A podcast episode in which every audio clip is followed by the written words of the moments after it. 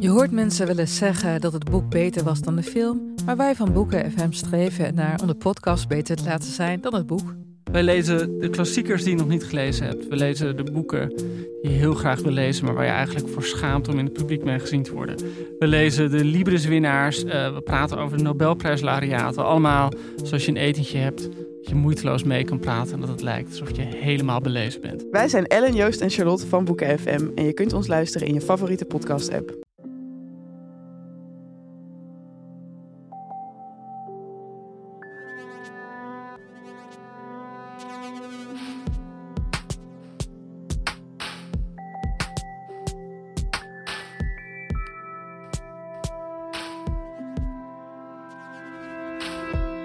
Hey, ik ben Pieter van Relaas. In Relaas hoor je waar gebeurde verhalen en die worden verteld door de mensen die ze zelf hebben meegemaakt. We gaan luisteren naar Chris. Chris, dat is een beetje een kwaai jongen, denk ik, nadat ik dit verhaal heb. Maar het is een goedaardige kwaai, iemand met fratsen. En die fratsen organiseert hij om zijn leven nog spannender te maken dan het nu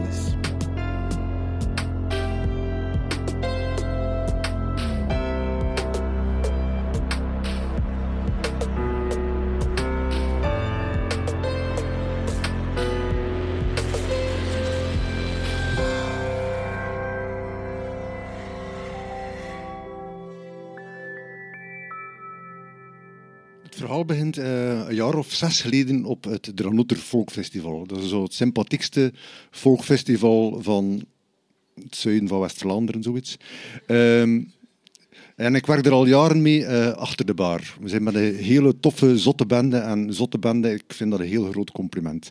Uh, goh, we doen de bar en ik in het verleden ben ik bijvoorbeeld de barman geweest van Tom Barman. Allee, je moet dat maar kunnen zeggen. De barman van Tom Barman.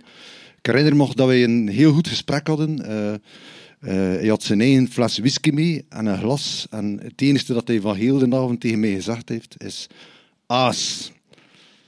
En dan, als het ijs op was, kon hij nog eens aas vragen. Dus ja, hij had het ijs nodig voor zijn whisky te koelen. Dus dat was uh, mijn verhaal met Tom Barman. Maar dit is iets totaal anders. ik ben een heel grote fan van festivals. Uh, voor de muziekdeels, maar vooral voor het sfeertje dat er hangt. Uh, ik vind uh, een festival dat zorgt ervoor dat de mensen wat losser komen, dat de contacten wat warmer zijn, dat je elkaar meer vastpakt, maar dat ook de humor zo wat, wat heftiger is. Er mag al een keer iets meer gedaan zijn, mag wat zot gedaan worden. En dat vind ik fantastisch aan festivals. Nu, een jaar of vijf, zes geleden, denk ik, op Dranotter. Ik had pauze en ik loop rond en ik kom toevallig een ex-collega, een hele toffe vriendin, Claudia, tegen. En wij lopen zo rond met een pintje en een beetje zwansen en zeveren. En uh, op een bepaald moment zegt ze tegen mij, zegt ze, Chris, ik ga jou uitdagen. Uh, ik zeg, ja, ja oké, doe maar. We doen dat tekst keer, dat was geen verrassing. En zegt ze, kijk, uh, we stappen hier af op de eerste de beste dat we tegenkomen. En de bedoeling is dat die andere binnen de vijf minuten ervan overtuigd is dat, we, dat jullie elkaar heel goed kennen. Hè? Dat jullie echt vrienden van het leven zijn. Oké, okay, doe niet. En Claudia stapt op als een gast af uh, met een brilletje en een bierbuisje en een pintje in zijn hand.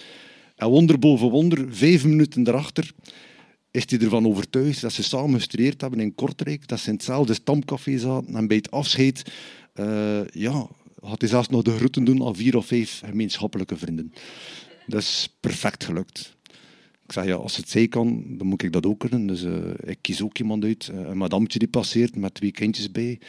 En ik ga er naartoe zo van, uh, hey, zo tof dat je er ook weer zit van die oren. En ze kijkt zo naar mij en ze zegt van, ja, dat is hier wel de eerste keer dat ik hier kom. Dus ja, dat was niet de beste openingszin. dus ik probeer nog wel, maar ja, hoe langer dat, dat gesprek duurt, hoe meer dat ik zo voel dat ze ja, naar mij kijkt als van... Ja, een dronkoord in feite, een ambetante zatlap. Dus oké, ik stop ermee. Dus ja, einde verhaal. Nee, nee, niet einde verhaal. Want Claudia en ik hebben zoiets. Uh, als er een uitdaging mislukt, dan moet er een nieuwe uitdaging komen. En Claudia zegt van, ja Chris, zegt ze, uh, ik ga daar een keer over nadenken. Maar wat, uh, het festival loopt verder en het leven gaat verder. En ik hoor er precies niks meer van. Ik denk van ja, ze zal dat vergeten zijn. Uh, ja. Maar op een dag neemt ze contact op en zegt ze, Chris, die uitdagingen, melk iets gevonden. En melk, ja, melk, dat is in het West-Vlaams. We hebben precies of zoiets. We hebben iets gevonden. Dat betekent meervoud, dus er is iemand bijgekomen. En toen dacht ik al dat dat waarschijnlijk Hans ging zijn. Hans uh, is iemand die dezelfde zotheid een beetje deelt als ons. En uh, je hebt zo'n heel typisch trekje, Hans. Uh, Hans heeft een grijtersmulle. En een grijtersmulle, dat betekent dat je als hij zegt eigenlijk al kan zien dat hij plezier heeft aan wat hij de anderen gaat aandoen. Zo, uh, en, en ja, dus we spreken af en ik kom daartoe en Claudia is daar. Hans is daar ook. Hij heeft die grijtersmulle echt zo van, we gaan je weer lappen. Ja, zegt Claudia, je weet nog wel die uitdaging. Ja, ja, ik herinner me dat wel. Kijk, we hebben een nieuwe uitdaging voor jou. We hebben er zelfs twee, mag kiezen. Uh, ja, oké, zeg maar.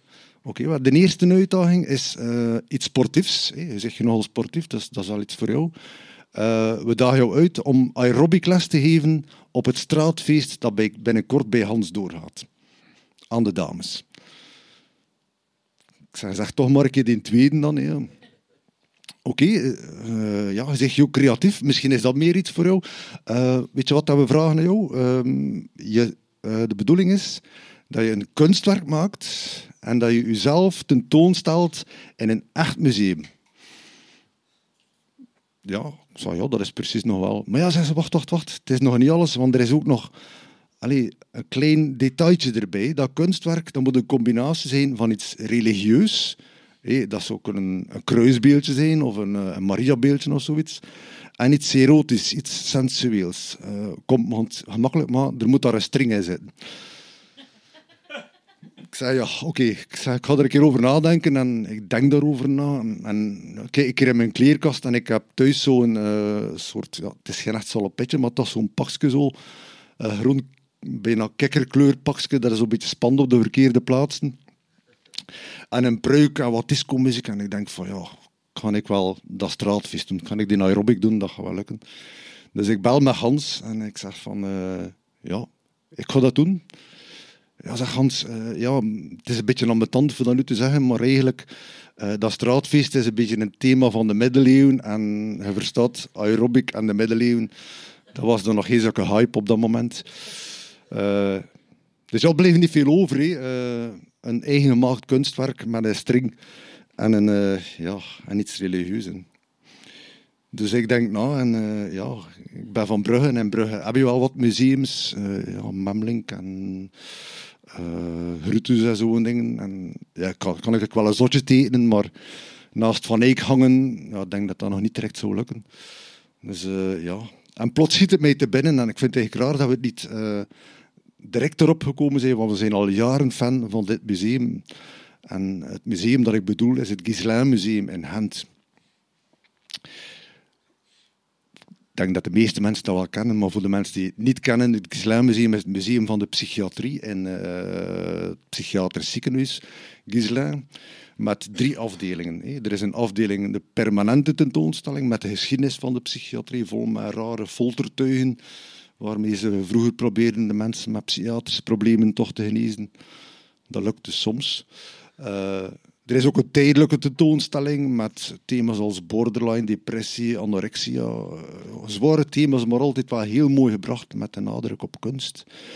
Maar eigenlijk dacht ik aan de derde, het derde deel van het Gisela Museum. En dat is de outsiderkunst. Daarvoor moet je het gebouw eigenlijk doorgaan. Dan kom je op een binnenplaats met van die mooie gaanderijen. En aan de overkant heb je de outsiderkunst. Outsiderkunst, voor de mensen die dat niet kennen, dat is eigenlijk uh, kunst, en ik noem het echt wel kunst van mensen met een psychiatrische aandoening, en vaak heel obsessief. Het is, het soms echt, ja, soms op creepy af, maar ik ben er, ik ben er fantastisch fan van. Dus uh, ja, ik ging op verkenning met Ilse, met mijn vrouw. We wilden dat wel goed doen natuurlijk. En uh, de outsiderkunst heeft zo verschillende ruimtes. En in de laatste ruimte hangt er maar één camera. Dus dat is op zich al goed. Uh, en in die ruimte zijn er ook van die zijhangetjes die uitkomen op kleinere ruimtes. En als je daarin staat, dan zie je geen camera. En als ik geen camera zie, dan zit er mij niemand. En ik zoek een plaatsje uit en ik kijk ook eens naar die andere kunstwerken, want ondertussen ben ik ook kunstenaar geworden natuurlijk. Uh, en ik zie dat dat mooi gepresenteerd wordt, telkens met een grijs aviertje ernaast, waarop uh, een korte biografie van de kunstenaar en dan nog vertaald in het Engels en het Frans. Ik neem daar een foto van. Uh, mijn zoon is grafisch vormgever, dus die ging wel dat lettertype herkennen en allemaal, dus dat komt in orde. Oké, ik had de locatie, maar nu moest ik nog een kunstwerk maken. Uh, met een religieus tintje en dat andere stuk erin. Uh, dat religieus dat was vlug gevonden. Ik had thuis nog zo'n plakette liggen, zo'n bronzen Jezuskop. Die string die had ik niet. Dus dat is misschien wat het gênantste stukje van dit verhaal. Naar de kringloop gaan en een roze string met van die pluimen kopen en naar de kassa gaan en zeggen van ja, het is voor me te verkleden. En dan die vrouw zien kijken naar u van wat hij doet in uw vrije tijd, dat interesseert me niet.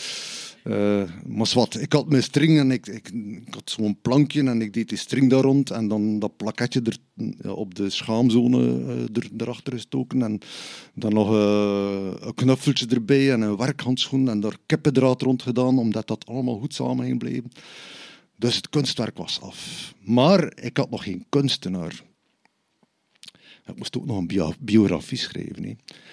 En toen is mijn pseudoniem uh, geboren en dat is Christos Pontiacos. En Christos, dat is niet zo moeilijk. Chris is mijn voornaam, dus Christos, dat sluit daarop aan. Pontiacos is iets moeilijker. Uh, mijn vader is horlogemaker. En uh, als ik uit mijn raam kijk, dan hangt daar een grote klok. En daarop staat er Tic-Tac Pontiac. Op school zei ze soms Tic-Tac Pontiac, loggen is een dekkenzak. Dat ging dan over mij. Dat is een minder mooie herinnering. Dus Christos Pontiacos was geboren. Ik heb een kort verhaaltje geschreven daar rond uh, over de biografie van Christos Pontiacos. Dat was eigenlijk een, een Griekse kunstenaar, dat kun je wel denken, Christos Pontiacos. En, uh, die is geboren op een eiland in Griekenland, uh, streng orthodox opgevoed. Zijn vader was een Griekse priester, zo'n papa met zo'n zwart kleed, een zwarte baard en zo'n hoed op zijn kop. Uh, en die was heel creatief. En die maakte zo van die icoonachtige toestanden. Zo. Echt wel mooi. Het is niet echt gebeurd. Die moesten mensen te veel in het verhaal beginnen te komen. Uh, het is relaas, maar het is niet echt gebeurd. Ja. Uh, maar ja, uiteindelijk werd hij 18 jaar. En op dat moment had hij gaan studeren naar Athene. Wat is er op dat moment in Athene? De seksuele revolutie. We hebben dat hier in België ook gehad, zo de vrije liefde en allemaal, de jaren 60. En wat zie je is een kunst, dat beïnvloedt dat. Want plots zit er in zijn kunst niet alleen de religieuze, maar ook het seksueels. En dat vind je ook terug in zijn kunstwerk. Dus ik denk dat de biografie dat, dat wel klopte met hetgeen dat ik gemaakt had. Maar nu moest ik dan nog in het Gisela Museum uh, binnensmokkelen. Dus ik bel naar Hans.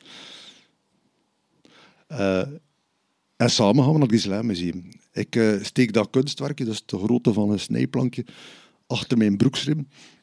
Ik uh, ja, trek nog een rim boven mijn borstkas, zo, dat dat goed vaststikt. En uh, ik doe een hemd aan van mijn zoon. Mijn zoon die had zo van die hemden aan, uh, van die heel ruime hemden, waar dat je eigenlijk met een nieuw samengesteld gezin gemakkelijk onder kan kamperen. En weg zijn we. Uh, naar. En ik, ik, herinner me nog ja, dat ticketje kopen en allemaal, dat was geen probleem. Um, ik weet nog dat we zo'n beetje also, wat tindermeisjes gaan, zo van dat gneffelen, zo van we gingen iets stouts doen. En we komen aan de outsiderkunst en net op dat moment komen er twee mensen naar buiten, maar er is voor de rest niemand. Dus wij naar die laatste zaal, dat zeehangetje in. Ik haal uit mijn broekzak zo'n rood verpakkingsje met van die buddies. Dat zijn van die kauwgommetjes om posters mee te hangen. Maak daar vier van die dikke kauwgommen en ik plak dat aan de muur en Christos is een, uh, kunstwerkje eraan en dat blijft gelukkig hangen. En daaronder de biografie. Dus het is gelukt. Christos Pontiacos hing in het Gisela Museum. Nu natuurlijk, ja, ik heb daar veel werken gestoken. Ik heb ook Hans die tekst vertaald in het Engels en het Frans. Ik geef eerlijk toe, het was met Google Translate, dus dat trekt op niks. Maar het hing er wel. Hè. Uh, en eigenlijk was de bedoeling ook wel van, ja, dat moet daar nu toch wel zo lang mogelijk blijven hangen. Uh, Hans en ik gingen terug naar buiten, zo content van, yes, het is gelukt. En net toen we buiten komen, uh, komt er een groep studenten naar binnen met een hits erbij. En we keken naar elkaar zo van, ja, Christos Pontiacos ligt hier vanavond in de container. He. Dat gaat hier een korte glorie zijn. Maar wat, ja, opdracht geslaagd, dus ja, einde van het verhaal. Of toch niet. Een maand of twee maanden daarna kreeg ik een WhatsApp-berichtje van mijn goede vriend Yves. En uh, daarop staat er Proficiat Christos. En daaronder een foto met een duim en daarachter het werk van Christos Pontiacos, nog steeds in het Gisela Museum. Dus als jullie willen weten, als Christos Pontiacos nu deel is van de permanente tentoonstelling in de outsiderkunst, ga ik hem mogen kijken. Dank u wel.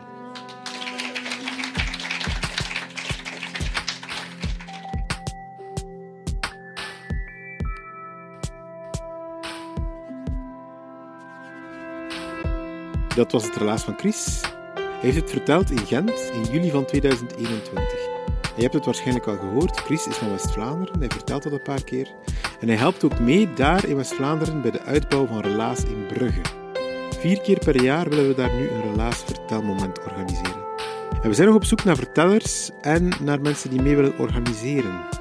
Dus als je een verhaal hebt en je wilt dat graag in Brugge vertellen, of je bent van Brugge of je bent van in de buurt, laat dat dan zeker weten. We hebben zo'n formuliertje op onze website en daar kan je de korte inhoud van je verhaal al achterlaten. Daar kan je ook aanduiden, ik wil het graag vertellen in Brugge, Antwerpen of Gent. Vink daar dus Brugge aan. Of als je wil meehelpen bij de uitbouw van Relaas in Brugge, vul dan zeker ook zo'n formuliertje in. Een paar dankjewels zijn zoals altijd op zijn plaats aan het hele Relaas-team. Verhalencoaches, bestuurders, podcasters, zij die de vertelavonden organiseren. Dankjewel. Dankjewel ook aan onze partners, de afdeling cultuur van de Vlaamse gemeenschap en ook de afdeling cultuur van de stad Gent. Dankjewel ook aan onze vertellers en aan jou, onze trouwe of misschien wel een nieuwe luisteraar. Je mag altijd eens iets van je laten horen. Een Facebookberichtje, een mailtje of kom eens langs op een live vertelavond, laat ons iets weten. We vinden het altijd leuk om van onze luisteraars te horen. En als je niet genoeg kan krijgen van onze verhalen, we hebben ook een boek geschreven. Het staat op onze website. Je kan het daar kopen het staat ook in de boekhandel, dat is misschien minder voordelig voor ons. En in dat boek vind je 20 van onze beste verhalen van de voorbije 20 jaar. Te koop op onze website. Nog meer helaas en dan in geschreven versie. Tot de volgende!